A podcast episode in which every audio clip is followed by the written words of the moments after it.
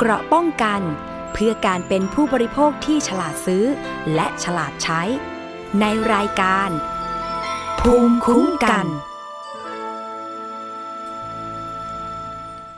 สวัสดีค่ะ คุณผู้ฟังต้อนรับเข้าสู่รายการภูมิคุ้มกันรายการเพื่อผู้บริโภคค่ะ กับดิฉัน อภิคณาบูราริศนะคะ วันนี้วันพุธที่ 13 ตุลาคม ก็เป็นวันหยุดนะคะก็พักผ่อนกันไปนะคะ รวมถึงมาตรการโควิด -19 เนี่ยเราก็ต้องยังคงเข้มงวดนะคะ ไม่เออเขาเรียกว่ากาดไม่ตกเหมือนเดิมนะคะ แม้ว่า หลาย ๆ สิ่งเนี่ยมาตรการต่างๆ เริ่มจะคลายล็อกกันบ้างแล้วนะคะยังไงก็นะคะรักษาตัวเองนะคะดูแลสุขภาพนะคะรวมถึงคนรอบข้างเราด้วยนะคะมาพูดถึงการเตือนภัยในช่วงนี้นะคะไม่พูดถึงไม่ได้ เพราะว่าหลังจากโควิดซาลงเนี่ยก็เริ่มมีเรื่องของการร้องเรียนเข้ามาค่ะคุณผู้ฟัง เรื่องนี้ก็จะเป็นเรื่องของการหลอกให้รักหลอกให้ลงทุน นะคะ เรื่องนี้นี่มีผู้เสียหายที่ทยอยเข้าแจ้งเรื่องเข้ามาเนี่ยเราทราบยอดเงินเนี่ยถึงขั้นกับโอ้โหร้องโอ้โห ตกใจกันเลยทีเดียว เพราะว่ารู้จักกันกับทางคนที่เป็นผู้ก่อเหตุเนี่ยได้ไม่ถึงเดือนนะคะ ก็ถูกหลอกชักชวนให้ลงทุน เป็นการลงทุนสกุลเงินดิจิตอลนะคะ คุณผู้ฟังคงจะเคยพอทราบอยู่เนาะเพราะว่าตอนนี้เนี่ย มีเรื่องของไฮบิดสแกมนะคะโรแมนต์สแกมนะคะอันนี้ผสมบวกกันนะคะก็กลายเป็นว่าเอ๊ะหญิงไทยตอนนี้เนี่ยตกเป็นเหยื่อแล้วกี่รายนะคะคนที่อยู่เบื้องหลังเรื่องนี้เนี่ยได้เงินนะคะจากการหลอกลวงตรงนี้ไปหลายล้านนะคะคุณผู้ฟัง ตอนนี้ไม่ใช่แค่ 5 คน ตอนนี้นะคะดูยอดแล้วประมาณสัก 10 คนได้นะคะ ผู้หญิงไทยนี่แหละค่ะ เราก็เลยอยากจะมาเล่าแล้วก็เตือนภัยกัน ล่าสุดเลยสัปดาห์ที่ผ่านมานะคะ ดิฉันก็พาผู้เสียหายท่านหนึ่งนะคะ ไปร้องเรียนที่ตำรวจศูนย์ปราบปรามนะคะอาชญากรรมทางเทคโนโลยีนะคะ ที่สำนักงงานตำรวจแห่งชาติ หรือว่าเรียกสั้น ๆ ก็คือสอปอสตรอนั่นเองนะคะ ตอนนี้เนี่ยก็มีการกวาดล้างนะคะขบวนการเรื่องนี้ นะคะเรื่องนี้เนี่ยมีการจั่วประเด็นขึ้นมานะคะ บอกว่ารวบแก๊งมังกรจีนไฮบิดสแกม หลอกตุนคนไทยซื้อขายคริปโตนะคะเสียหายกว่าร้อยล้านบาท อันนี้นะคะมีความร่วมมือกับทางตำรวจสตมด้วยนะคะหรือว่าสำนักงานตำรวจตรวจคนเข้าเมืองนะคะมีการจับกลุ่มขบวนการดังกล่าว ซึ่งมีทั้งคนที่อยู่เบื้องหลังเป็นชาวต่างชาติ แล้วก็มาใช้บัญชีของคนไทยนะคะบัญชีคนไทยนี่ก็ นะคะส่วนมากจะอ้างว่าเป็นโบรกเกอร์นะคะหรือว่านายหน้าซื้อขายเหรียญดิจิตอลเรื่องนี้ก็มีผู้เสียหายเนี่ยหลายคนเลยทีเดียวแจ้งเรื่องตั้งแต่นะคะพฤษภาคมปีปีนี้แหละนะคะนอกจากนี้ก็ยังมีล่าสุดแจ้งเรื่องมาประมาณสักเดือนกันยายน เสียหายคนละ 2 ล้านกว่าบาท มีบางคน 70,000 กว่าบาท มีบางคนแสนกว่าบาทค่ะคุณผู้ฟังนะคะ ตรงนี้เนี่ยเราจะรู้ได้ไงว่าเข้าไปเจอนะคะมิจฉาชีพเหล่านี้ได้ยังไงนะคะ เดี๋ยวต้อง ไปพูดคุยกับผู้เสียหาย แล้วก็รวมถึงวันนี้เรามีแอดมินเพจนะคะชัยนิสนะคะมาเตือนภัยด้วยนะคะเพื่อที่จะให้รู้เท่าทันภัยเหล่านี้ค่ะคุณผู้ฟัง เอาละเดี๋ยวเรามีสายของตัวแทนผู้เสียหายท่านหนึ่งนะ อันนี้ก็เสียหายไปกว่า 2 ล้านเหมือนกันนะคะเดี๋ยวขออนุญาตใช้นามสมมุตินะคะ เรียกว่าคุณสองเนาะคุณสองพร้อมอยู่ในสายแล้ว สวัสดีค่ะ สวัสดีค่ะ ค่ะคุณสองสวัสดีค่ะ เอาละค่ะ อยากจะให้คุณสองเล่านิดหนึ่งเหตุการณ์คุณสองเนี่ย ไปเจอนะคะคนคนดังกล่าวที่ว่าโดนที่ว่ามาหลอกเราเนี่ย เป็นชาวประเทศไหนยังไงแล้วก็ไปเจอกันได้ยังไงคะ ค่ะ เริ่มจากว่าในช่วงสถานการณ์โควิดนะคะ ก็ทีนี้ลองเข้าไปใช้แอปพลิเคชันชื่อว่า Tinder ค่ะ คล้ายๆ กับว่าเป็นแอปพลิเคชันของการหาคู่นะคะ แล้วก็ไปเจอชาวต่างชาติท่านหนึ่งเขาก็ทักมาค่ะ ทักมาแล้วปุ๊บก็ชวนคุยเอ่อปกติอะค่ะ แล้วเขาก็จะเริ่มชักชวนให้ลงทุนค่ะ เราก็เลยอยากเหมือนกับว่า ตอนนั้นยังยังยังไม่รู้นะว่าเขาอะเอ่อมีพฤติกรรมการหลอกลวง เขาก็เสนอบอกว่าโอเค เนี่ย ถ้าคุณลงทุนกับฉัน คุณจะได้อ่าผลตอบแทนประมาณนี้อย่างนี้อย่างนี้ค่ะ ฉันพาคุณฉันสามารถที่จะทำให้คุณเนี่ยได้กำไรได้ประมาณนี้นะคะเขาก็จะอ่าเริ่มจากการให้โหลด แอปพลิเคชัน Binance ค่ะ Binance เนี่ยเป็น exchange ที่อ่าเป็น exchange ใหญ่ระดับโลกนะคะ ซึ่งดูมีความน่าเชื่อถือค่ะ หลังจากนั้นเราก็โหลดแอปพลิเคชัน Binance มาค่ะ แต่ว่าใน Binance เนี่ยเวลาจะซื้อขายเหรียญดิจิตอลนะคะ ก็จะต้องมีการเอ่อซื้อคือมีการโอนเงินเข้าไปหา เรียกว่าพ่อค้าพ่อค้าขายเหรียญค่ะ แล้วก็จะได้เป็นเหรียญกลับมาค่ะค่ะหลังจากนั้น เอ่อ มิจฉาชีพเนี่ย ก็จะให้โหลดอีกแอปพลิเคชันหนึ่งเป็นแอปพลิเคชันที่ทำทำทำขึ้นมาหลอกลวงอะค่ะ เป็นแอปพลิเคชันปแอลปอปลมอมค่ะอืมใช่ค่ะ แล้วก็จะให้เลขที่บัญชีมาค่ะ ของสองเองเนี่ยจะเป็นเคส เอ่อเขาเรียกว่าเป็นกระเป๋า wallet ค่ะ จะจะไม่ใช่ชื่อบัญชีเอ่อของคนไทยโดยตรงที่เป็นบัญชีม้ารับจ้างเปิดนะคะอืมอ่า จะเป็นตัวเลขแบบ A B C D E F หนึ่งสองสามสี่เนี่ยนะคะ ค่ะ ก็จะโอนเหรียญ ที่พ่อค้าขายเหรียญส่งมาเนี่ยค่ะ เข้าไปในกระเป๋าวอลเล็ตของมิจฉาชีพค่ะ หลังจากนั้นพอเราโอนเข้าไปปุ๊บประมาณเอ่อสามครั้งแรกมิจฉาชีพเนี่ยเขาก็จะปล่อยเหมือนกับว่าปล่อยให้เรามีเงินคืนกลับมาให้เรา แล้วก็มีกำไรอยู่นิดๆหน่อยๆค่ะ ให้เราแต่เห็พนอครั้งที่อืมใช่ให้เราเห็นเม็ดเงินเนาะเดี๋ยวให้เดี๋ยวเราเห็นก่อนเม็ดเงินก่อนที่ค่ะจะไปการลงทุนเนี่ย คุณสองคุยกับเขาเนี่ย ได้ประมาณกี่วันเขาถึงชวนลงทุนคะ เอ่อประมาณหนึ่งสัปดาห์นะคะอืมคือหเขานึ่งก็สัจะปถามดห์ค่ะ คือคุยกันคุยกันปกติแบบทำเป็นอะไรชาวยู่อะไรนะคะทาข้าวหเป็รืนอยังเป็นชาว ตรง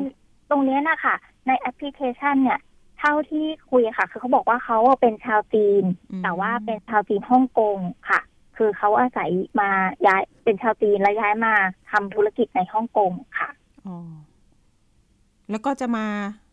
เขารู้จักเมืองไทยใช่ไหม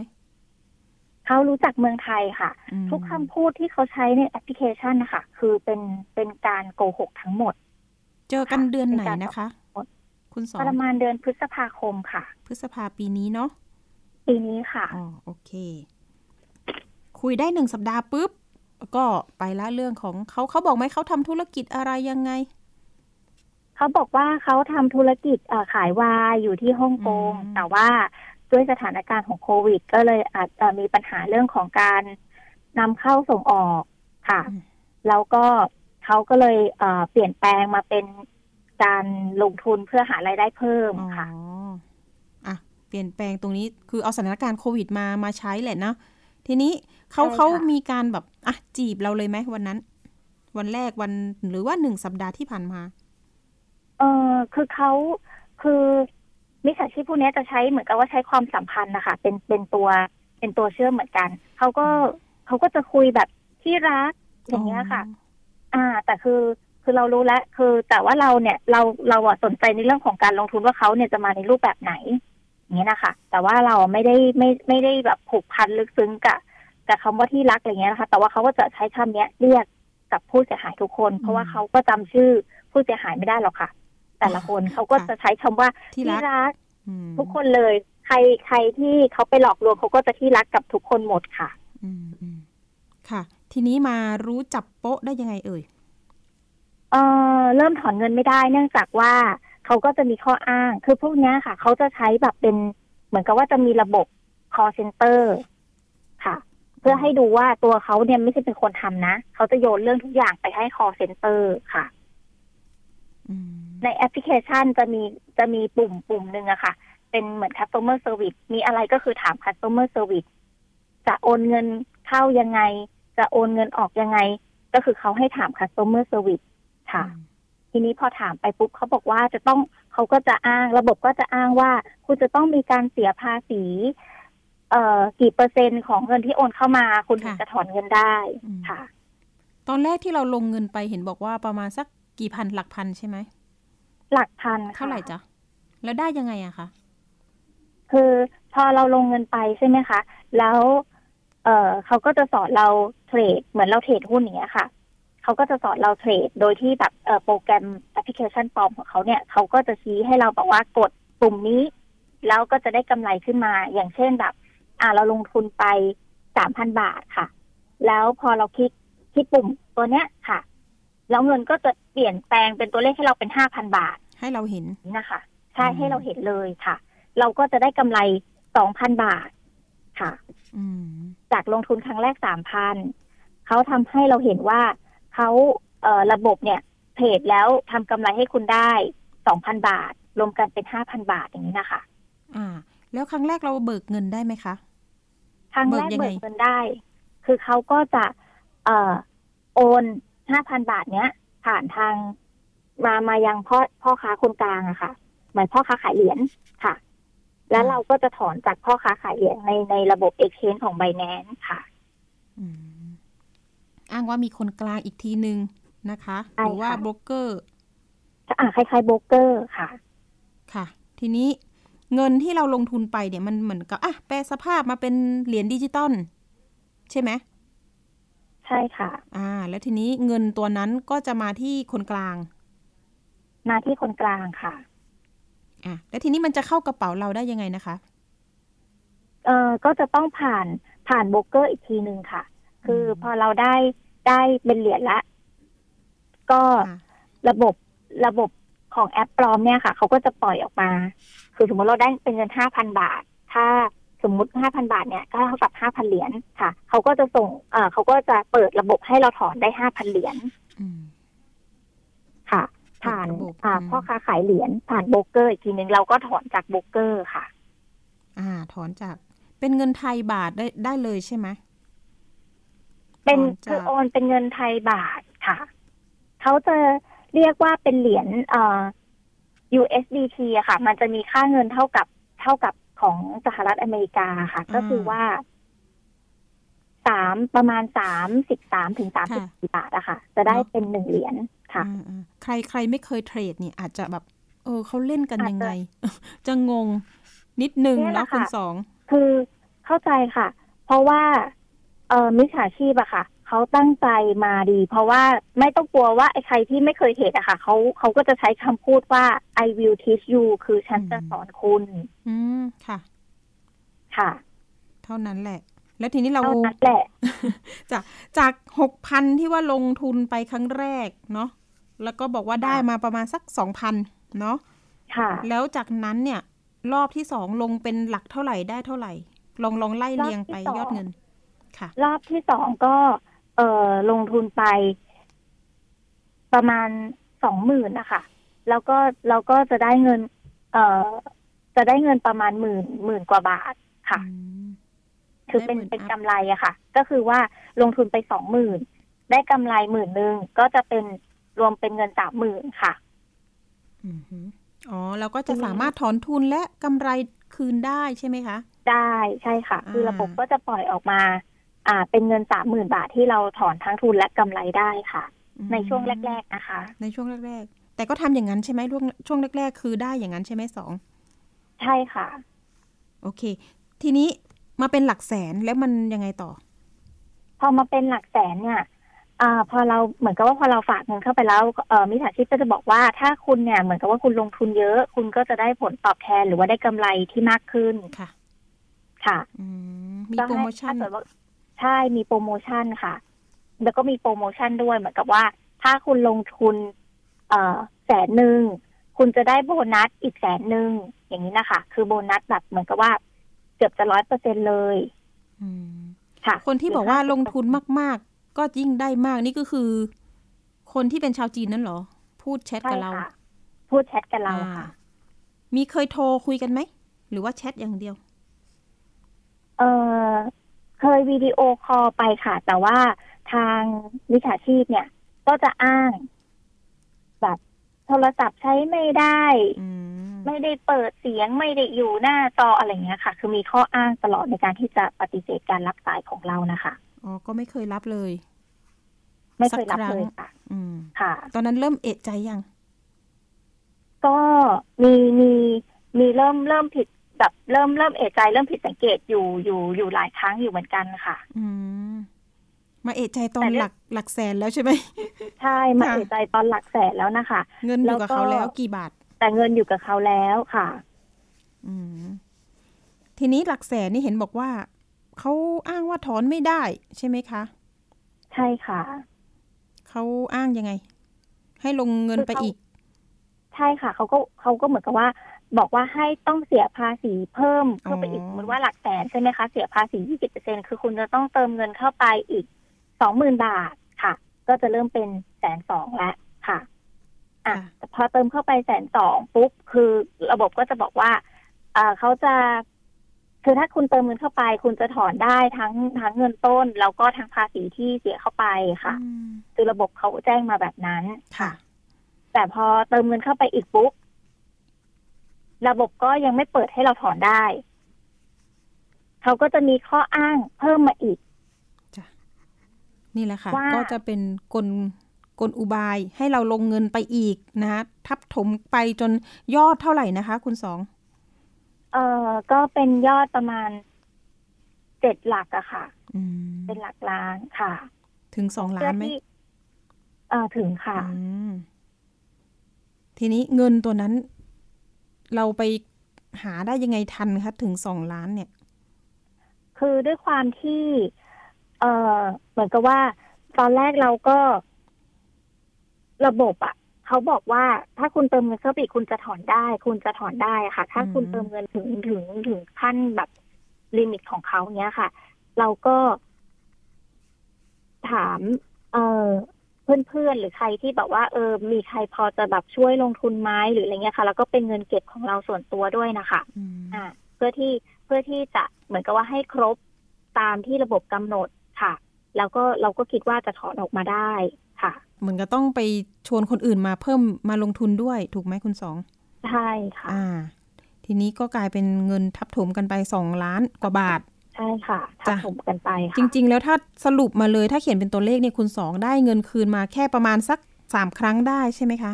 ใช่ค่ะสองถึงสามครั้งเท่านั้น เป็นยอดเงินที่ได้คืนมาสักเท่าไหร่คะประมาณสามหมื่นกว่าบาทค่ะ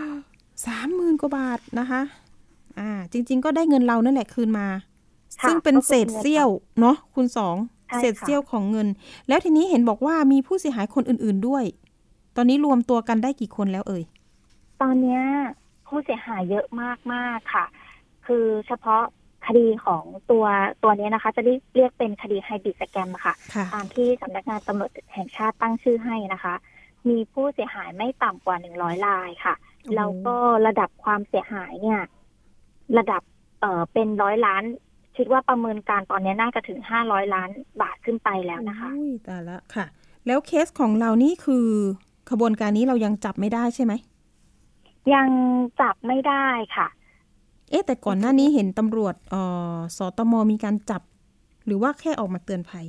ผู้เอ่อมิจฉาชีพนะคะ อันนี้คือจากการที่เราประมวลข้อมูลกันนะคะ คือจะมีทั้งที่อยู่ในไทยกับที่อยู่ตามต่างประเทศหรือตามชายแดนหรืออะไรประมาณนี้นะคะ ซึ่งถ้าอยู่ในประเทศไทยเนี่ยอืมทาง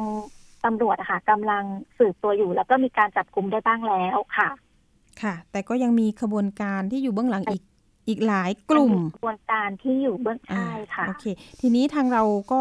คุณสองไปแจ้งความไว้แล้วเรียบร้อยเนาะเรียบร้อยค่ะอ่าพอจะมีความคืบหน้าบ้างไหมก็ยังต้องฝากหน่วยงานที่รับผิดชอบนะคะ อยากให้ดำเนินคดีให้ถึงที่สุดนะคะอืมเพราะว่าเอ่อมิจฉาชีพพวกเนี้ยคือหนึ่งเป็นชาวต่างชาติที่เข้ามาทำความเสียหายในประเทศไทยเนี่ย คือมันเป็นมูลค่าที่มหาศาลมากค่ะ เป็นระดับ ร้อยล้าน ซึ่งตอนเนี้ย ไม่แน่ใจว่าถ้ารวบรวมข้อมูลจริงอะอาจจะแตะพันล้านได้อืยังมีผู้เสียหายที่อยู่ข้างหลังอีกหลายคนนะคะ เพราะว่าเอ่อกลุ่มกลุ่มของมิจฉาชีพตรงเนี้ยที่เขาเข้ามาเนี่ยเขาจะคือเขาเหมือนกับว่าเขาวางแผนมาดีนะคะอืมทุกคนไม่ก็ทันทำได้เป็นอาคิดว่าชีพค่ะ เขาทำเป็นอาชีพค่ะ เขาใช้ช่องโหว่ของทางกฎหมายหรืออะไรต่างๆ นานาเนี่ยค่ะ คือเข้ามา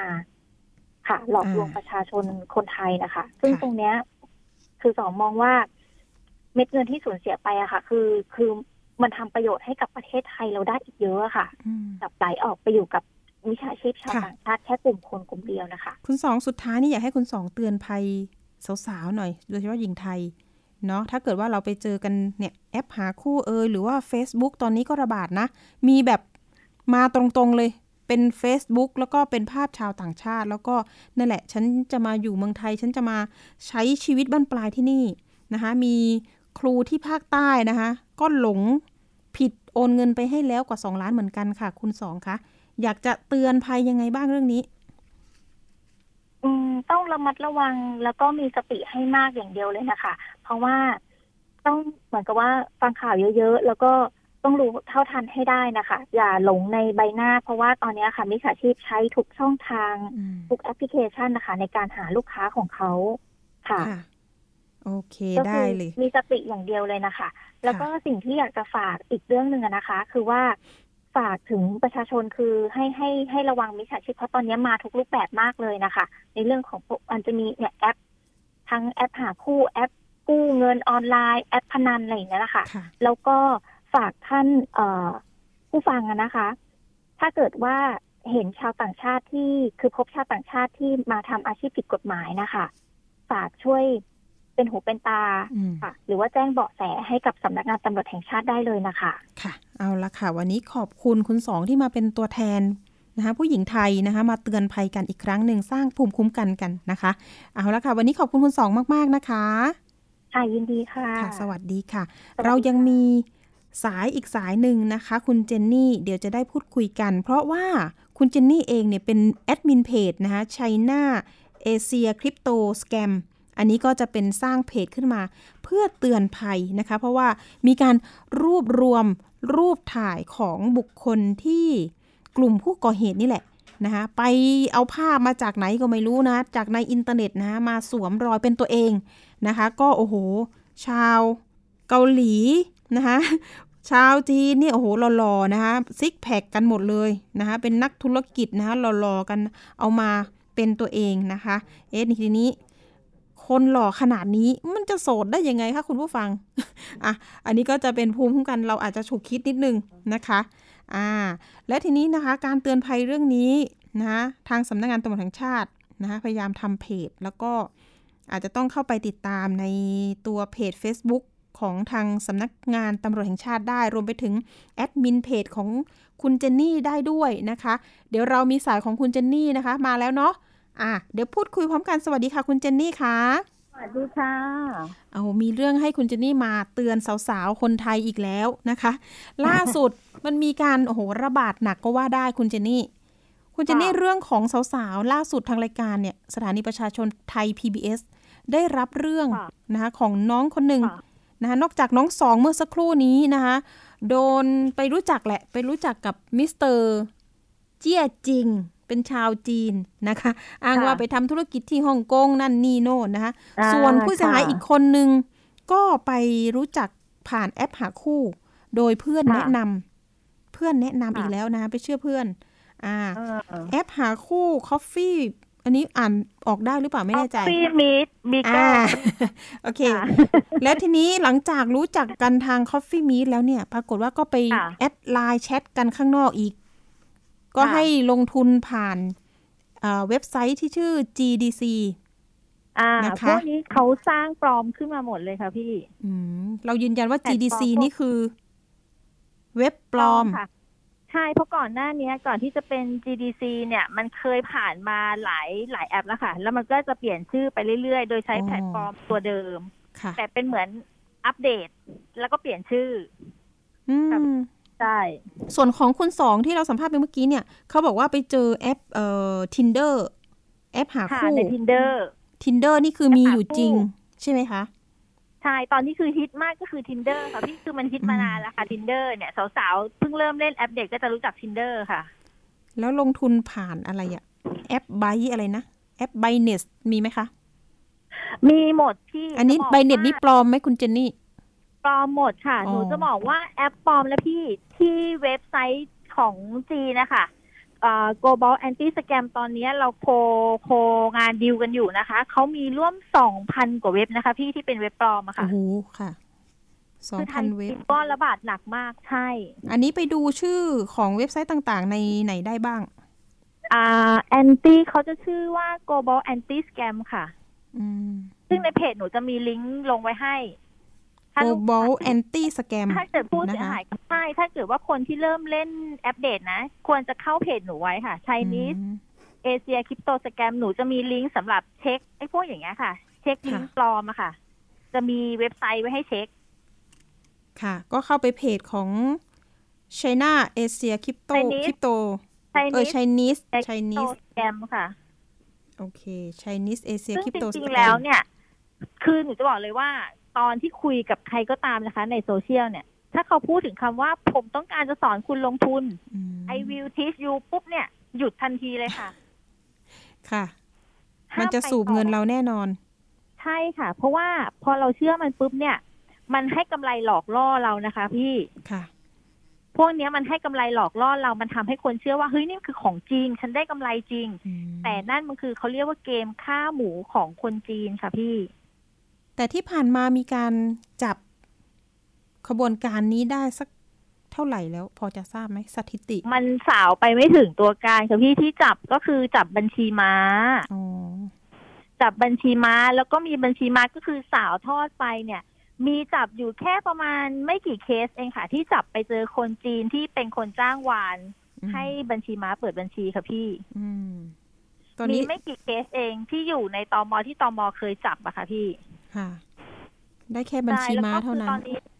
บัญชีม้าค่ะ ซึ่งตัวสแกมจริง ๆ แล้วเนี่ย จากที่เราเคยได้ข้อมูลมาเนี่ย มันอยู่ทางนอกฝั่งไทยหมดเลยค่ะพี่ กัมพูชา พม่า สามเหลี่ยมทองคำอืมก็ตัคืวอที่อยู่เป็นรอบแชายแดนของเราค่ะใช่อ่าใช่ใช่ อยู่นอกตะเข็บหมด ตอนนี้คือที่หนูรวมยอดที่หนูรู้นะคะ อยู่ประมาณห้าร้อยล้านน่าจะถึงค่ะพี่โหความเสียหายอะนะ อันนี้นับจากปีไหนคะใช่ ตั้งแต่ประมาณปีหกสามอ่าอ่าช่วงเดือนพฤษภาค่ะ ปีหกสามเนาะโดยประมาณใช่ห้าร้อยล้านบาท โอ้โห แล้วห้าทีนี้ร้อยกว่าล้าน ผู้เสียหายอ่าเยอะมากพี่ เราก็ไม่แน่ใจว่าเกินหืม500เราไปแล้วตกหลุมพรางได้ยังไงอะเนาะคือหนูมีความรู้สึกว่าจากที่หนูหนูเคยลองนะ หนูเคยลองคุยเองค่ะ หนูเคยลองคุยเองเพราะด้วยความอยากรู้จริงอ่าๆ มันคุยในลักษณะของเหมือนกับ เดี๋ยวนี้มันไม่ใช่ว่าโรแมนต์ประเภทที่แบบเหมือนเหมือนพวกจีบดราม่าที่แบบข้างรักอะพี่อ๋อมันไม่มาแบบนั้นละค่ะ คือคนเจนใหม่อะเขาจะไม่ได้แบบเวอร์วังแบบนั้นละค่ะ มันจะมาในลักษณะของการเป็นเพื่อนอ่าให้คำปรึกษาเรื่องงานนู่นนี่นั่นเหมือนแบบว่าช่วงโควิดเนี่ยคุณทำอะไรบ้างเออค่ะรายได้มันไม่ค่อยดีใช่ไหมเนี่ย คุณรู้จักอ๋อเงินแบบคริปโตไหมคือคนรุ่นใหม่เขาสนใจ passive income ไงพี่อือฮึ ตัวเนี้ยมันคือปัญหาที่ทำให้คนอะ เกิดความเข้าใจว่าเฮ้ยมันมีคนสอนเราแบบนี้จริง ๆ ด้วยเหรอ ค่ะอ่าคือคนเนี่ยกำลังสนใจในเรื่องนี้ มันคือทำให้มันเข้าไปในสมองเราได้ว่า เฮ้ย มันคือการลงทุน แล้วมันให้กำไรด้วยพี่ คือตอนแรกมันให้ลงทุนแบบสามพันห้าพันนะคะอือฮึแล้วใช้เวลาแค่ประมาณแบบสิบนาทีสิบห้านาทีถึงครึ่งชั่วโมงอะมันให้กำไรกลับมาเกือบพันอะอืมมันให้เห็นตัวเลขนั่นค่ะ อันนี้ให้คืเห็นอถอนได้ด้วย ถอนได้ด้วยพี่ค่ะ ถอนได้ถอนออกมาเป็นเงินได้เลย แล้วโบรกเกอร์ค่ะเนี่ยโบรกเกอร์นะคะเนี่ยมันเคยเอ่อหรือว่าบัญชีม้าเนี่ยนะคะมันมีความค่ะผิดแค่ไหนแล้วแล้วการที่จับไปแล้วเนี่ย ส่วนมากก็ประกันตัวออกมา แค่นั้นใช่ไหมใช่ใช่พี่มคือด้วยความที่ว่าเอ่อหน่วยงานยังไม่มีหน่วยงานไหนที่รับผิดชอบเรื่องนี้จริงจังค่ะ ยังไม่ได้มีหน่วยงานไหนที่รับผิดชอบว่า ต้องมาหน่วยงานนี้นะ รับคดีไฮบริดสแกมโดยเฉพาะไม่มีไงคะอ่าตรงนี้แหละค่ะสำคัญที่สุด เพราะว่าหนูว่าเคยยื่นเรื่องไปหลายที่ตั้งแต่สปสตลไปจนถึงสอทหนูขอเขาว่า ช่วยขอ QR code สำหรับผู้เสียหายเฉพาะคดีอืมไฮบริดสแกมได้ไหมเพอถ้าเกิดว่าทางหน่วยงานมี QR code ให้เรา ผู้เสียหายสามารถคีย์บัญชีมาเข้าไป แล้วจะเห็นเลยว่าสิบบัญชีอะ ผู้เสียหายแบบตรงกันนะคะอืม พี่พอนึกออกไหมค่ะ บัญชีม้าที่แบบผู้เสียเอ้ยสมมุติผู้เสียหายสิบคนอะอือฮึใช้บัญชีม้าคนเดียว อย่างเงี้ยค่ะมันจะมีข้อมูลเพราะว่าหนูรวบรวมข้อมูลจนหนูรวบรวมไม่ไหวแล้วพี่ทำอยู่คนเดียวใช่ไหมคะ เห็นบอกว่าไม่มีทีมงาน อ่าทำคุณคนเจนเดียนี่วก็ไม่มาสู้เรื่องนี้อืมใช่ คือค่ะหนูเข้าใจผู้เสียหายนะคะ ว่าตัวเขาเองเขาก็หนักหน่วงสำหรับตัวเขาแล้วอะ่ะ แล้วก็ให้เขามานั่งรับรู้ว่าเฮ้ยฉันต้องกรอกบัญชีผู้เสียหายคนอื่นให้ด้วยเหรออะไรอย่างเงี้ยอืมคือบางคนที่ซึ่งจริงๆมันควรมีอ่า ที่เป็นมันควผู้รเป็เสีนยหน่วหายยงานไหมที่เป็นผู้เสียหายตอนนี้บางคนเขากลุ้มมากเลยนะ บางทีแบบใช่คือเส้นเส้นบางๆอะว่าจะคิดสั้นไหม หรือจะใช่เอาเงินไหนไปใช้หนี้คนที่เขาใช่ไปค่ะชวนมาอีกต่อหนึ่งก็มีไง ใช่ใช่พี่คือมคือมาเพจหนูว่าหนูต้องปลอบใจกันเยอะมากนะบางคนอะ เนาะก็ยังมีแนวทางคือแบบต่อสู้หนักอยู่หนามากคือหนูก็พยายามบอกเขาว่าเออต้องทำแบบไหน เราจะต้องแบบทำยังไงอะไรอย่างเงี้ยสิ่งแรกคือเราต้อง move on ออกจากตัวสแกมก่อนตอนนี้คุณต้องตั้งหลักก่อนว่าคุณโดนหลอกค่ะ คุณต้องทำยังไง คุณต้องเตรียมตัวในเรื่องของความเสียหายของตัวเอง คุณต้องแบบคุณต้องแก้ปัญหาก่อน ตอนนี้คุณอืมตั้งสติก่อนคือต้องแบบ ต้องพยายามพูดให้เขาแบบใจเย็นนะคะค่ะพี่หนูค่ะเข้าใจนะ บางคนอันไปนี้พูดที่ยืมสินมาอะไรค่ะอย่างเงี้ย อืมใช่ใช่ใช่ที่มันหนักหนักมาก จะมีวิธียังไงดีที่จะเป็นข้อเสนอเนาะข้อเสนอไปที่เจ้าหน้าที่ ว่าจะหยุดยั้งแก๊งเหล่านี้ยังไงบ้างอะไรเงี้ยคือตอนเนี้ย ขอให้หน่วยงานไหนสักหน่วยหนึ่งค่ะ พี่ช่วยรับรับคดีก่อน อย่างน้อยเนี่ยให้ผู้เสียหายสามารถที่จะกรอกความเสียหายของตัวเองได้ มีสักหน่วยงานหนึ่งสมมุติว่าบชสอทเนี่ยเขาน่าจะเก่งในเรื่องของเทคโนโลยีใช่ไหมพี่ไม่ใช่ระบบ manual แล้วทำ QR code ขึ้นมาให้ผู้เสียหายสักสักหนึ่งหนึ่ง QR ผู้เสียหายไฮบริดเนี่ย ส่วนใหญ่ pattern จะเหมือนกันตำรวจไม่ต้องทำอะไรยุ่งยากเลยค่ะ pattern การแชท pattern การลงทุนทุกอย่างเหมือนกันหมดค่ะแล้วหนูก็บอกตำรวจที่สอทอว่า อย่าไปมุ่งเน้นที่เว็บไซต์เพราะเว็บไซต์มันเหมือนฉากละครค่ะ พี่นึกออกไหม มันก็สร้างฉากละครขึ้นมา หน้าฉากเนี่ยมันแค่เปลี่ยนชื่อ แต่ตัวภายในวิธีการมันเหมือนกันหมด สิ่งที่มันอืมเปลี่ยนคือบัญชีม้า พอบัญชีม้าอันหนึงโดนอายัด มันก็จะไปหาบัญชีม้ามาใหม่อืมจริงๆหลักการมีแค่นี้ค่ะ พี่โอนเข้าบัญชีม้าเท่านั้นเองพี่หลักการไม่ต่างจากพวกที่ซื้อขายโทรศัพท์แล้วโดนโกงเลยพี่อืมตอนนี้อะจริง ๆ ก็อยากเป็นแบบไปฟิกในเรื่องบัญชีม้าเยอะๆเหมือนกันนะ เพราะว่าอยากจะได้ความร่วมมือจาก ธนาคารแห่งประเทศไทยอะเนาะในการใช่ตรวจสอบบัญชีที่อาจจะมีเงินเข้าโดยแบบ เอ้ยมันผิดสังเกต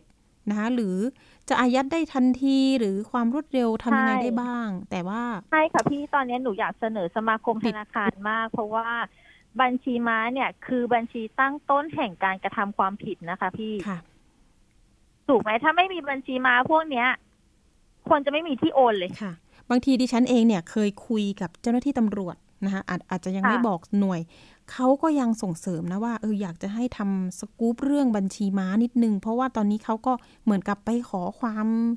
ร่วมมือกับทางธนาคารเนี่ยธนาคารแห่งประเทศไทยค่ะบางทีเขาก็บอกว่ายังติดข้อกฎหมายนั่นนั่นนี่นี่อยู่ใช่นะคะอาจจะไม่เหมือนใช่ที่ต่างประเทศที่สามารถแบบยึดอายัดหรือตรวจสอบได้เลย หรืออันนั้นอาจจะนะคะกฎหมายไทยเราเรายังมีข้อกำหนดตรงนี้อยู่เหมือนกันหรือว่า คือควรจะเรียกตำหน่วยงานของตำรวจควรจะเรียกประชุมให้กับสมาคมธนาคารว่า สมาคมธนาคารทราบไหมว่ามันเกิดคดีแบบนี้ขึ้นค่ะมันเกิดคดีในลักษณะนี้ที่มีการรับเงินผ่านบัญชีม้า มีคนอืมรับอ้างเปิดบัญชี มีคนจัดหาบัญชี ซึ่งหลายครั้งเนี่ย บัญชีม้ามาพร้อมกับทนายความค่ะพี่อ๋ออย่างนั้นนะคะ ใช่ค่ะอืมมาพร้อมกับทนายความ เราก็แล้วอึ้งทไปนายเลควายมเป็นคนแก้ต่างให้บัญชีมาว่าเขารับเปิดบัญชีให้กับต่างชาติจริง แต่ต่างชาติบอกว่าทำธุรกิจในประเทศไทยอืมซึ่งตรงนี้เนี่ย การสอบสวนมันควรจะเริ่มจากตรงไหนอืมคือด้วยความที่ว่าหนูอะรวบรวมผู้เสียหายไว้ในชุดแรกอะเยอะสองร้อยกว่าคน แล้วในสองร้อยคนก็มีหลายหลายคนที่แบบเจอบัญชีม้ามากับทนายความ อืมอืมตรงเนี้ยพี่ค่ะ อันนี้ก็เป็นอีกประเด็นหนึ่งที่อาจจะอยากให้เนาะหน่วยงานต่างๆ มาช่วยกันถกใช่แต่ทีแล้วนี้ปัญหาอยู่ที่ธนาคารเยอะมากค่ะ ตรงที่ว่าเขาก็บอกว่าเขาต้องเอ่อสงวนอะไรนะเขาเรียกว่าอะไรพี่ของความลับเจ้ของลูกค้า ใช่ใช่อ่าใช่ ซึ่งตอนนี้บัญชีมาที่หนูเจออายุน้อยสุดคืออายุสิบห้าค่ะพี่ โอ้อืม มีผู้เสียหายโอนไป เด็กอายุสิบห้าเป็นบัญชีม้าอ่าอันนี้ก็กี่ปีแล้วที่เราเจอสิบสิบห้าปีเพิ่งย้อนกลับล่าไปสุดค่ะไม่นาน ไม่นานอืมไม่นาน น้องคนนั้นผู้เสียหายคนนั้นน่าจะประมาณยอดประมาณห้าล้านโอ้โหแต่หนูไม่รู้ว่าค่ะโอนไปให้บัญชีนั้นอะเท่าไหร่เพราะว่าน้องคือโอนหลายปีค่ะ ลักษณะการโอนเนี่ย พอมันเข้าหนึ่งวันนั้นปุ๊บคือก็ออกไปเลยหรือเปล่าเงิน ใช่ค่ะจากที่เขาเช็ค statement เนี่ย ประมาณไม่เกิน ไม่เกินมันชั่วโมงค่ะมันมันออกไปได้ยังไงเขาเขามีการถอนเงินยังไง คือลักษณะของบัญชีม้านะคะ หนูมีลงข้อมูลไว้ในเพจนะคะ พี่ลักษณะของบัญชีม้าคือ คนที่ขายบัญชีเนี่ยเขาจะไปเปิดธนาเปิดบัญชีกับคนจ้างวาน แล้วเขาจะให้ทั้งบัตร ATM อืมซิมมือถือเพื่อที่จะเปิดแอป และก็สมุดบัญชี และก็เลขบัตรประชาชนหน้าหลังให้กับโจรไปเลยอ๋อ โจรคือคนที่ถือบัญชีค่ะ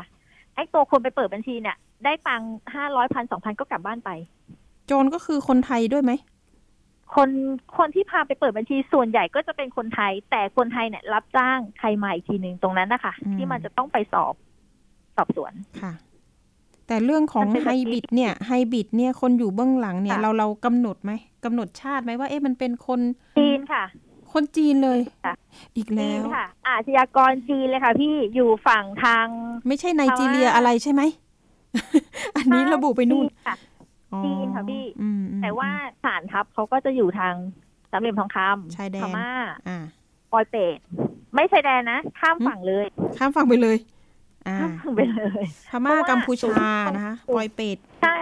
หนูเพิ่งลงกระทู้ล่าสุดนะ ที่น้องคนไทยเนี่ยเขา ไปสมัครงานแล้วปรากฏเป็นงานสแกมเมอร์อ๋อหนูเพิ่งลงกระทู้ไปค่ะน้องเขาค่ะโดนข้ามไปฝั่งเมียวดี แต่ตอนนี้เขากลับมาไทยละอุ้ยแล้วหนูว่าแชทกับเขาตั้งแต่ที่เขาเริ่มไปทำค่ะพี่ว่าเขาไปอืมที่ไหนยังไงทำงานในลักษณะไหนเฮ้ยคนนี้ติดต่อได้ไหมสัมภาษณ์พิเศษหน่อยตอนคือตอนเนี้ยน้องเขาน้องเขาเงียบไปไงอ๋อก็พยายามให้เขาทำคลิปเสียงให้หนู เพราะว่าเขากลับมาเมืองไทยแล้วแต่น้องเขาอาจจะแบบ กลัวความปลอดภัยหรือเปล่าเขากลัวอืมเลยแบบว่า เออใช่พี่หนูมีหนูลงกระทู้ไปเมื่อวานนี้เองค่ะพี่อะเรื่องนี้ คือมันเป็นมันกลายเป็นค้ามนุษย์พ่วงด้วยค่ะพี่ อืม หลายอย่างบิดมากมันมันไฮบิดมันน่ากลัวมากนะคะ ตรงที่ว่าคนคนกำลังสนใจเรื่องของ passive income อะ แต่ตอนนี้สมัยก่อนเนี่ย เมื่อปีที่แล้วอะค่ะ ที่หนูเคยไปสัมภาษณ์ที่หนูเคยออกรายการกับพี่ออนน่ะนะคะ ตอนนั้นเนี่ย เป็นของสถานีประชาชนนะคะเมื่อปลายปีที่แล้วค่ะตอนนั้นผู้เสียหายยังเป็นลักษณะของคนแบบมีความรู้อะเป็นคุณหมอ เป็นครูค่ะนักลงทุนเป็นเจ้าของกิจการ แล้วคือตอนนั้นจีนแบบจีนแชทล้วนๆเลยแชทภาษาจีนกับภาษาอังกฤษ แต่พอมากลางปีเนี้ยหนูได้ข่าวว่าจีนน่ะเขาก็เรียกคนจีนกับประเทศเป็นแสนเนาะค่ะก็คงจะมีส่วนหนึ่งกับประเทศไป ตอนเนี้ยเขาก็จ้างคนไทย คนลาว คนเวียดนามมาเป็นสแกมเมอร์อืมเอาละแล้วคุณเจนนี่ เวลาค่ะเราอาจจะเหลือนนิดนึง คุณเจนนี่อยากจะทิ้งท้ายยังไงดี ว่าอยากจะให้นะคนไทยหรือคุณผู้ฟังเนี่ยสร้างภูมิคุ้มกันเนี่ยไม่ให้ไปหลงเชื่อ กลุ่มแก๊งเนี่ย กลุ่มแก๊งมิจฉาชีพเหล่านี้ค่ะ คือตอนนี้นะคะ คนบนโลกออนไลน์เนี่ย จับต้องไม่ได้แล้วค่ะอืมสิ่งที่สำคัญที่สุดคือ ตอนเนี้ย คุณคุยกับใครในออนไลน์เนี่ย คุณต้องมีสติให้มาก ถ้าเขาพูดถึงเรื่องเงิน เรื่องการลงทุนทุกอย่างหยุดคุยทันทีค่ะห้ามคุยเด็ดขาดไม่ว่าจะเป็นแบบชวนลงทุน เป็นโค้ชสอนลงทุน อะไรต่างๆ ที่บอกว่ามีรายได้เยอะ มีรายได้สูง ผมสามารถสอนคุณได้ ทุกอย่างถ้าเจอแบบเนี้ยมันคือ scammer ค่ะจำแค่นี้เลยค่ะพี่อ่าติดตามเพจคุณเจนนี่ได้ที่ไหนบ้างคะ Chinese Asia Crypto Scam สแกมเมอร์จีนหลอกลงทุนค่ะอ่า โอเค วันนี้ขอบคุณมากๆค่ะ คุณเจนนี่ที่มาบอกเล่ากัน แล้วก็นะคะสร้างภูมิคุ้มกันให้กับคุณผู้ฟังด้วย วันนี้ขอบคุณนะคะค่ะขอบคุณค่ะค่ะ สวัสดีค่ะ ค่ะ คุณเจนนี่นะคะ แอดมินเพจ Chinese Asia Crypto Scam อันนี้ก็อยู่ในวงการที่มาช่วยเหลือผู้เสียหายนะคะหลาย ๆ ปีที่ผ่านมานี่ก็จะเห็นเธอมาออกรายการบ้างนะคะ แล้วก็โพลไปที่สำนักงานตำรวจบ้างยังไงอันนี้ค่ะ ก็จะเป็นปากเป็นเสียงให้กับผู้เสียหายด้วยนะคะ เอาละค่ะ ช่วงต่อไปเป็นคิดช่วงคิดก่อนเชื่อกับดรแก้วกังสดานอัมภัยนักพิษวิทยา และคุณชนาทิพย์ไพรพงศ์นะคะ วันนี้มีประเด็นเรื่องของการก่อกลายพันธุ์ที่เป็นประโยชน์ กรณียาต้านไวรัสโควิด -19 ไปรับฟังค่ะ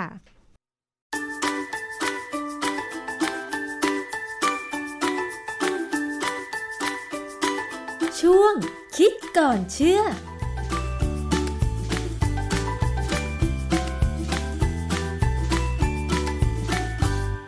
พบกันในช่วงคิดก่อนเชื่อกับดรแก้วกังสดานนภัยนักพิษวิทยากับดิฉันชนาทิพย์ไพรพงษ์เช่นเคยนะคะ วันนี้เราพูดถึงเรื่องของการก่อกลายพันธุ์ค่ะ ที่อาจารย์เคยพูดมาเนี่ยการก่อกลายพันธุ์ มีทั้งที่เป็นประโยชน์และที่ส่งผลร้ายนะคะ อย่างเช่นก่อกลายพันธุ์แล้วอาจจะเป็นมะเร็งนะคะ แต่ว่าวันนี้เราจะคุยถึงเรื่องของการก่อกลายพันธุ์ ที่บอกว่ามันจะเป็นประโยชน์ มันเป็นประโยชน์อย่างไรนะคะ ต้องไปถามอาจารย์แก้วค่ะ อาจารย์คะการก่อกลายพันธุ์คืออะไรคะ ช่วยอธิบายกันอีกครั้งหนึ่งค่ะ การก่อกลายพันธุ์เนี่ยคือการทำให้หน่วยพันธุกรรมของสิ่งมีชีวิตเนี่ยเปลี่ยนไปอย่างถาวรถาวรต้องปเลยอนะคะางถาวรนะคือไม่มีย้อนกลับ เพราะว่าจริงๆเนี่ยมนุษย์เราเนี่ยจากเริ่มต้นสมมติว่าสักแสนปีที่แล้วมีมนุษย์เนี่ยนะเรากลายพันธุ์มาเรื่อยๆนะการกลายพันธุ์แต่ละครั้งเนี่ยคนที่เอ่อการมันจะทำให้สิ่งมีชีวิตนั้นเนี่ยปรับตัว เข้ากับสิ่งแวดล้อมค่ะได้ดีก็จะเจริญค่ะนะฮะเพราะฉะนั้นมนุษย์ปัจจุบันเนี่ยจะหน้าตาไม่เหมือนกับมนุษย์ในสมัยโบราณอืมหลายๆอย่างก็จะเปลี่ยนไปนะค่ะพอเรามาพูดถึงการก่อกลายพันธุ์เนี่ยที่เห็นง่าย ๆ เลยเนี่ย คือเรามักจะมองจากสิ่งที่เป็นผลิตภัณฑ์ ผลิตภัณฑ์ของพันธุกรรมหรือยีนเนี่ยก็คือโปรตีนค่ะดังนั้นเนี่ยการเปลี่ยนแปลงของโปรตีนเนี่ยเปลี่ยนได้หลายอย่าง อาจจะเปลี่ยนที่รูปร่างที่แสดงออกห รืออาจจะไปเปลี่ยนที่เอนไซม์ที่อยู่ภายในร่างกายก็ได้นะฮะดังนั้นเนี่ยการกลายพันธุ์จึงอาจจะทำให้ยีนนั้นทำงานต่ำลงไปจากเดิมทำงานมากกว่าเดิม หรือเปลี่ยนไปทำงานเกินความจำเป็นที่ต้องเป็นอืมนะฮะค่ะอย่างกรณีของการเป็นมะเร็งเนี่ยมันคือการกลายพันธุ์ของยีนต้านมะเร็งทำให้ยีนต้านมะเร็งไม่ทำงานค่ะอันนี้เป็นโทษใช่ไหมค่ะแต่เป็นประโยชน์เนี่ยก็มีตั้งเยอะ อย่างเช่น เวลาเขาพัฒนาพันธุ์ของกล้วยไม้เนี่ยเขาใช้สารก่อกลายพันธุ์นะฮะเอาใส่ลงไปในทิชชูเคาเจอร์ที่เขาใช้เลี้ยงในเยื่อของกล้วยไม้เนี่ยทำให้กล้วยไม้เนี่ยมันกลายพันธุ์ อาจจะได้ดอกที่สวยขึ้น อาจจะได้ดอกที่หอมขึ้นค่ะกล้วยไม้บางทีก็มีกลิ่นนะค่ะแต่ว่าจริงๆเนี่ยการทำพวกเนี้ยบางครั้งมันก็ได้ของที่แย่ลงเขาก็ทิ้งอืมแต่ของที่ดีกว่าเขาก็เอามาแสดงหรือเอามาขายนะค่ะฮะ เพราะฉะนั้นจะเห็นได้ว่าถ้าก่อกลายพันธุ์ผลออกมาจะมีทั้งดี และก็ไม่ดีใช่ไหมคะ อะไรเป็นปัจจัยให้เกิดการก่อกลายพันธุ์ทั้งสองแบบคะอาจารย์ การกลายพันธุ์เนี่ยมันเกิดได้ทั้งแบบอยู่ๆก็เกิดขึ้นมาเอง เป็นธรรมชาติคือมันมีความผิดพลาดขึ้นมา เวลาที่มีการจำลอง DNA เนี่ยต้องสร้างใหม่ขึ้นมาให้เหมือนเดิมค่ะแต่บางครั้งเนี่ยมันมีอะไรบางอย่างทำให้เพี้ยนไปจากเดิมนิดหนึ่งเช่น อาจจะมีแสง UV ส่องไปโดนพอดีนะก็กลายพันธุ์ได้ค่ะนะหรือว่าอาจจะมีสารเคมีสมมติเรากินสารก่อมะเร็งเข้าไปเนี่ยแล้วจังหวะมันเกิดเข้าไปอยู่ในตำแหน่งที่มีการแบ่ง DNA ขึ้นมาค่ะก็กลายพันธุ์ได้นะฮะอันนั้นก็เป็นอันตรายส่วนใหญ่จะเป็นอันตราย แต่ว่าในการผลิตอะไรบางอย่าง เช่นทำยาสู้กับโรคเนี่ย อย่างตอนเนี้ยเรามีปัญหาโควิด -19 ใช่ไหมค่ะปรากฏว่ายาที่เข้ามาสู้กับไวรัสเจ้าซาโควี2เนี่ย บางตัวเนี่ยเป็นสารก่อกลายพันธุ์นะอืมแต่เป็นสารก่อกลายพันธุ์ของไวรัส ซึ่งเขาก็พยายามพิสูจน์ว่ามันมีปัญหากับคนไหม ก็ยังดูว่ายังไม่มีปัญหาอะไร อย่างกรณีของฟาวิพิลาเวีย ฟาวิพิลาเวียเนี่ยงานที่เขาอธิบายเรื่องการทำงานเนี่ยเขาก็จะพูดว่าฟาวิพิลาเวียเนี่ยไปยับยั้งเอนไซม์ที่ไวรัสเนี่ยมันจะใช้ในการที่จำลองหน่วยพันธุกรรมขึ้นมาใหม่ เพื่อเพิ่มจำนวน ซึ่งก็ฟังดูก็เออก็ดูดี แต่ปรากฏว่าจริง ๆ แล้วเนี่ยมีงานวิจัยที่บอกว่าฟาวิพิลาเวียเนี่ยไม่ได้ไปยับยั้งการทำงานของเอนไซม์ที่จะจำลองหน่วยพันธุกรรมหรอกฟาวิพิลาเวียมันกลายเป็นสารก่อกลายพันธุ์ แต่มันก่อกลายพันธุ์กับไวรัส และเป็นการก่อกลายพันธุ์ชนิดที่ทำให้การสร้างหน่วยพันธุกรรมใหม่เนี่ยหยุดค่ะ ก็คือไวรัสมันก็หยุดตายไปเลย อะไรอย่างเงี้ยนะค่ะ ความจริงวันนี้แล้วเนี่ยเราจะพูดถึงฟาวิพิลาเวียกับโมนูพิลาเวียอ๋อโมนูพิลาเวียเนี่ยเป็นยาตัวใหม่ ซึ่งค่ะเรากำลังรออยู่เหมือนกัน บทความหนึ่งที่พูดถึงฟาวิพิลาเวียคือ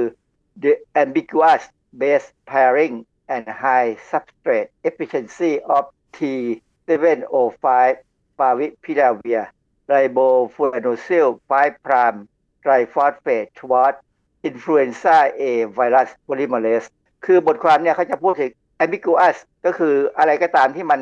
ไม่ชัดเจนค่ะนะเกี่ยวกับ base pairing เนี่ยก็เป็นลักษณะของการจับคู่กันของหน่วยพันธุกรรมของ DNA เนี่ยนะฟาวิพิราเวียร์เนี่ยชื่อเป็นโค้ดของทางยาเนี่ยคือ T705 เป็นชื่อพิเศษที่คนธรรมดาไม่รู้จักหรอกค่ะนะฮะมีแต่นักที่ผลิตยาเนี่ยเขาจะรู้กันว่าอันนี้คือฟาวิพิราเวียร์เนี่ยมันไปมีผลกับเอนไซม์ polymerase ของไวรัส ไข้หวัดใหญ่ จริง ๆ แล้วเนี่ยฟาวิพิราเวียร์กับโมลนูพิราเวียร์เนี่ยสร้างขึ้นมาเพื่อสู้กับไข้หวัดใหญ่นะค่ะไม่ได้สู้กับโควิด แต่บังเอิญเนี่ยไอ้เจ้าไวรัสพวกเนี้ยมันเป็นไวรัสชนิด RNA ไวรัส และเป็น single stranded RNA ไวรัส แปลว่าอะไรคะอาซึ่งจารย์คือเป็นไวรัสที่มี RNA สายเดียว เป็นกรดนิวคลีอิกอยู่ในเปลือก คือไวรัสเนี่ยนะมันมีทั้งเป็น DNA ไวรัส คือมี DNA อยู่ในเปลือกไวรัส DNA เนี่ยอาจจะเป็น single stranded ก็คือเส้นเดียว หรือเป็น double stranded ก็คือ 2 เส้น ดังนั้นเนี่ยพอเป็น RNA ก็จะมี 2 แบบเหมือนกัน คือเป็น double stranded RNA กับ single stranded RNA ไข้หวัดใหญ่กับโคโรนาที่ทำให้เกิดโควิดเนี่ยเป็น single stranded RNA ทั้งคู่ ดังนั้นเนี่ยยาที่ผลิตเพื่อใช้กับไข้หวัดใหญ่เนี่ยจึงมักถูกเอามาลองกับโควิดทั้งนั้น เพราะมันเกิดอาการ คล้ายๆกันอาการเออคล้าย ๆ กันไข้หวัดใหญ่เนี่ยพอลงปอด มันก็มีอาการปอดอักเสบ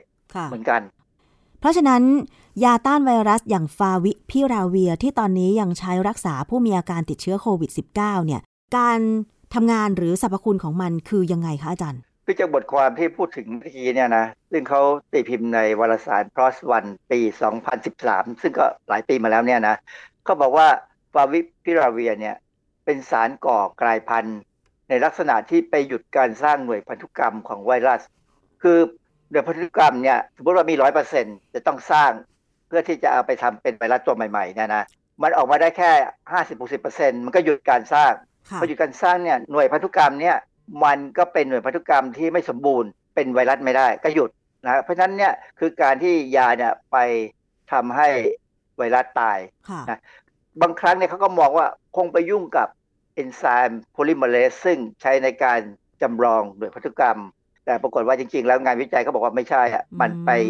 ทำให้เกิดการกลายพันธุ์แบบการกลายพันธุ์แล้วหยุดนะฮะที่สำคัญคือว่าอย่างนี้ฟาวิพิราเวียเนี่ยเป็นยาที่ห้ามคนท้องใช้นะเพราะมันจะทำให้ลูกออกมาพิการ สารที่ทำให้เด็กพิการเนี่ย เราเรียกว่าสาร teratogen ซึ่ง teratogen เนี่ยก็จะเป็นสาร mutagen ด้วยคือเป็นสารก่อกลายพันธุ์ด้วย ดังนั้นมันมีเหตุมีผลว่า ฟาวิพิราเวียร์เนี่ยเป็นสารก่อกลายพันธุ์คือเขาไม่กล้าให้คนท้องใช้ เพราะเขายังไม่แน่ใจว่ามันมีผลกับเอนไซม์ polymerase ของคนไหม คือ polymerase เนี่ยที่สำหรับทำให้เกิด DNA สายใหม่เนี่ยมันมีทั้งของไวรัส มีทั้งของคนที่เป็นคนละตัวกันนะฮะเออทีนี้อันหนึ่งที่น่าสนใจคือฟาวิพิราเวียเนี่ยยังไม่ให้มีการใช้ในอังกฤษ นะหรือสหราชอาณาจักรเนี่ยทำไมคะอาจารย์ไม่มีการใช้ในอเมริกาด้วย ยังไม่ยังไม่ผ่านนะ ประเทศที่มีการใช้ฟาวิพิราเวียเนี่ยตัวหลักเลยคือญี่ปุ่น ซึ่งเป็นผู้ผลิต แต่ยาเนี่ยตอนผลิตเนี่ยคนที่คนคิดเนี่ยเป็นคนอเมริกันนะฮะเขาทำใน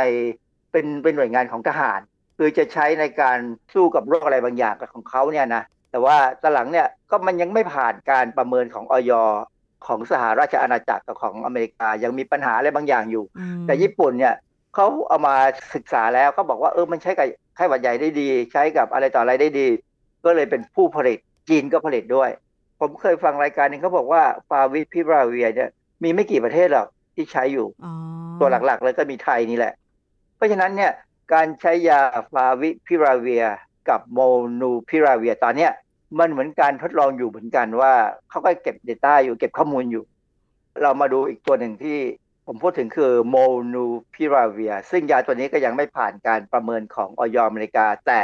มีแนวโน้มว่าจะผ่าน คือยาตัวนี้ณเดือนตุลาคม 2564 ยาตัวนี้มีอะไรหลาย ๆ อย่างที่คล้ายๆกับฟาวิพิราเวีย คือเริ่มต้นเนี่ยคิดว่าจะไปใช้กับไวรัสที่ก่อไข้หวัดใหญ่ ตอนแรกเขาก็บอกว่า ยาตัวนี้มันน่าจะไปยุ่งกับเอนไซม์ในการจำลองหน่วยพันธุกรรมของไวรัส แต่ปรากฏว่าก็มีงานวิจัย แล้วมีบทความที่ตีพิมพ์ว่าจริง ๆ แล้วเนี่ย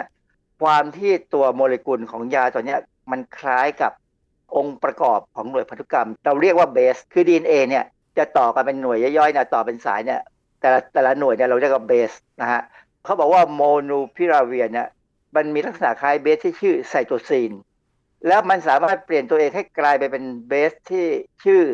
ยูริดีนได้ค่ะแม้ว่ามันอยู่ในสาย คือมันเป็นเบสที่มีลักษณะพิเศษ เราเรียกว่าทอโทม e ไรเซชันคือการเปลี่ยนสภาพของโมเลกุลเนี่ยเปลี่ยนนิดเนี่ยไม่ไม่มากนะ แต่ลักษณะของเบสเนี่ยเปลี่ยนไป คือจะมีลักษณะมีค่าเหมือนกับเป็นไซโตซีน หรือยูริดีน คือในในหน่วยพันธุกรรมของมนุษย์หรือสัตว์ในโลกเนี่ย จะมีหน่วยพันธุกรรมอยู่มีเบสเนี่ยอยู่ประมาณ 5 อย่างเองที่ใช้นะฮะสี่อย่างใช้กับ DNA แล้ว4อย่างใช้กับ RNA เราบอก4อย่าง แต่ความจริงใน4อย่างเนี่ยมี3อย่างที่ซ้ำกัน มี2อย่างอย่างหนึ่งกับ DNA อย่างเดียว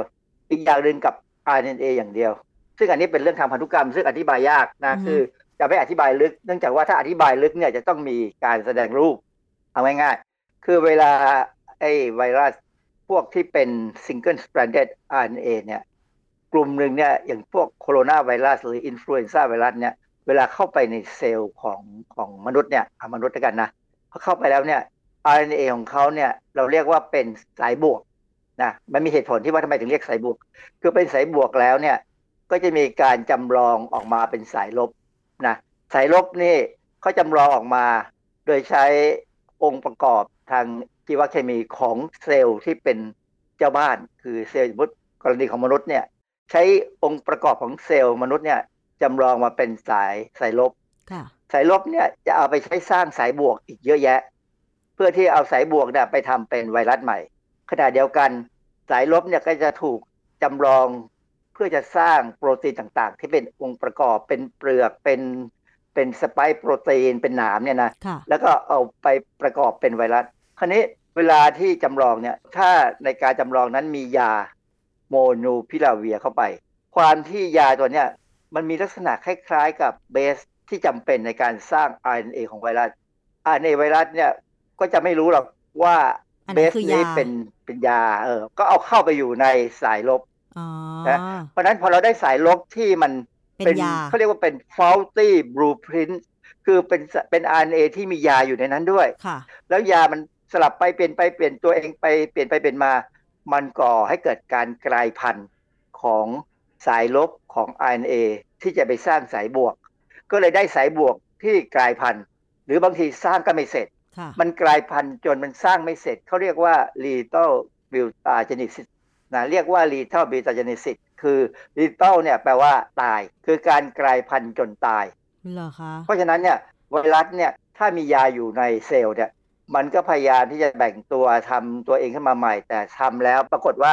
มันกลายพันธุ์จนการสร้าง RNA ไม่จบ อ๋อ ค่ะคือสุดท้ายก็ตายเอง เพราะว่ามันสร้างใหม่หรือสร้างเพิ่มขึ้นไม่ได้นั่นเองใช่ไหมคะอาจารย์ สร้างไม่ได้ แล้วยาตัวนี้เขาเคยเอาไปทดลองแล้วกับไข้หวัดใหญ่กับอีโบลากับจิกุนคุนย่า แล้วพวกโคโรนาไวรัสต่างๆ ก็ดูเหมือนได้ผลดีนะ เพราะฉะนั้นข้อมูลต่างๆ เนี่ย เขาก็กำลังอยู่ในระหว่างการทดลอง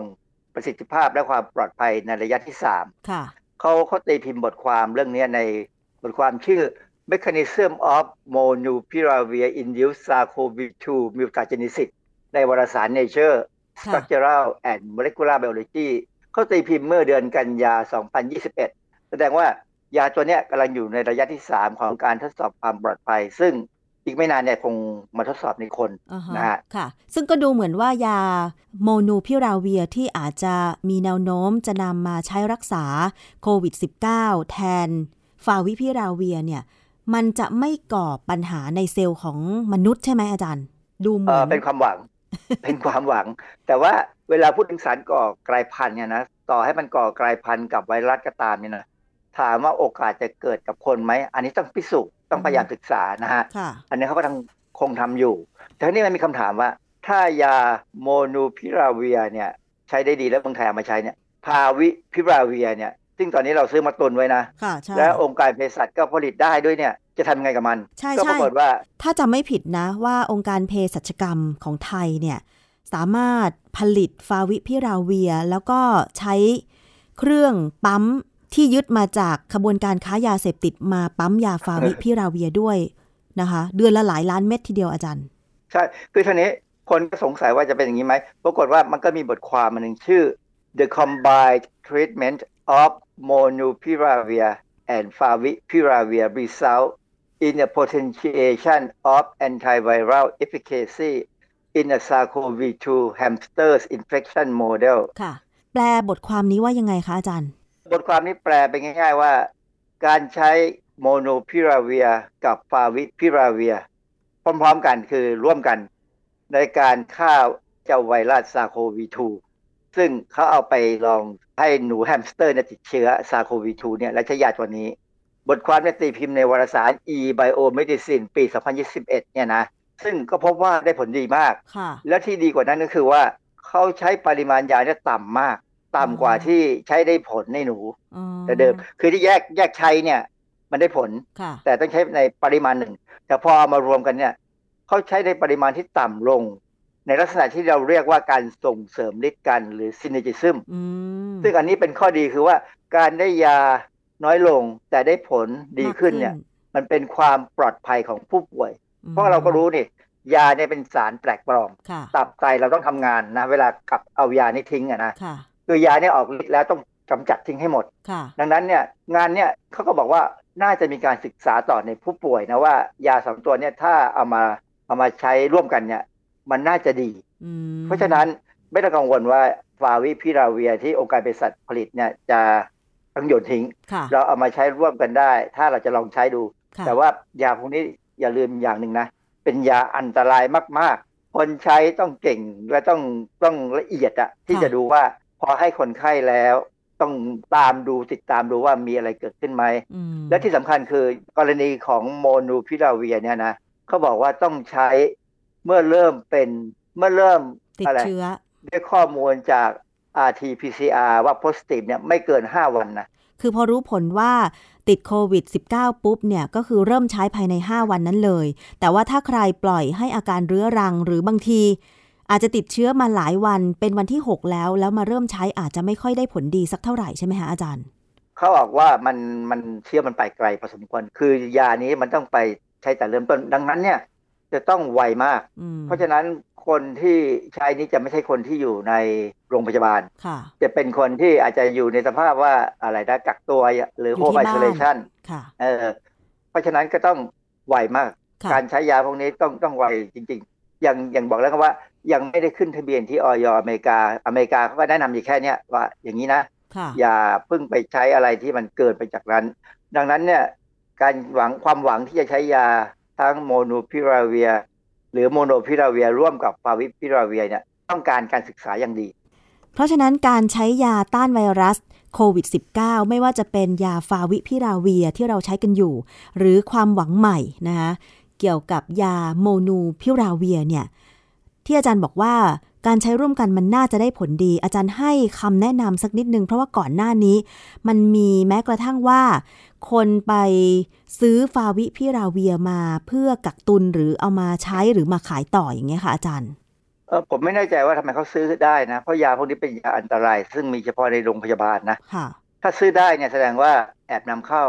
บอกแล้วว่ายาพวกนี้ถึงอาจจะดูได้ผลดี แต่มันเป็นยาที่อันตรายมากๆต้องใช้คำว่ามาก ๆนะเพ ราะว่าอย่างที่บอกแล้วว่ามันมีฤทธิ์เป็นสารก่อกลายพันธุ์ ซึ่งตอนเนี้ยเราก็หวังว่ามันยังไม่ยุ่งกับการกลายพันธุ์ของเซลล์มนุษย์นะ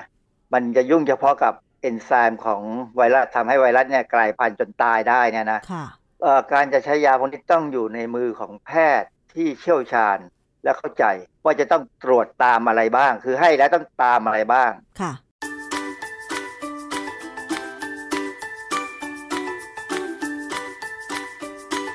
ช่วง คิดก่อนเชื่อ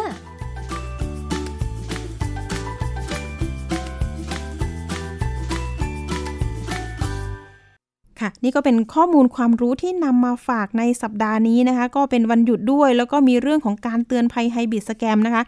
สาวๆ อย่าลืมนะคะ มีสตินะคะในเรื่องของการเล่นออนไลน์ค่ะ วันนี้นะคะ หมดเวลาสำหรับอภิคณาแล้ว ลาคุณผู้ฟังไปก่อนพบกันวันพุธหน้าเวลาเดิมวันนี้ สวัสดีค่ะ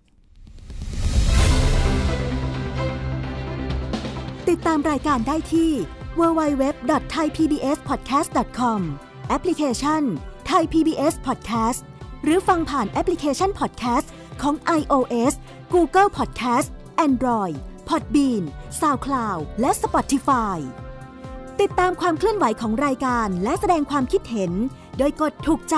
ที่ facebook.com/thaipbspodcast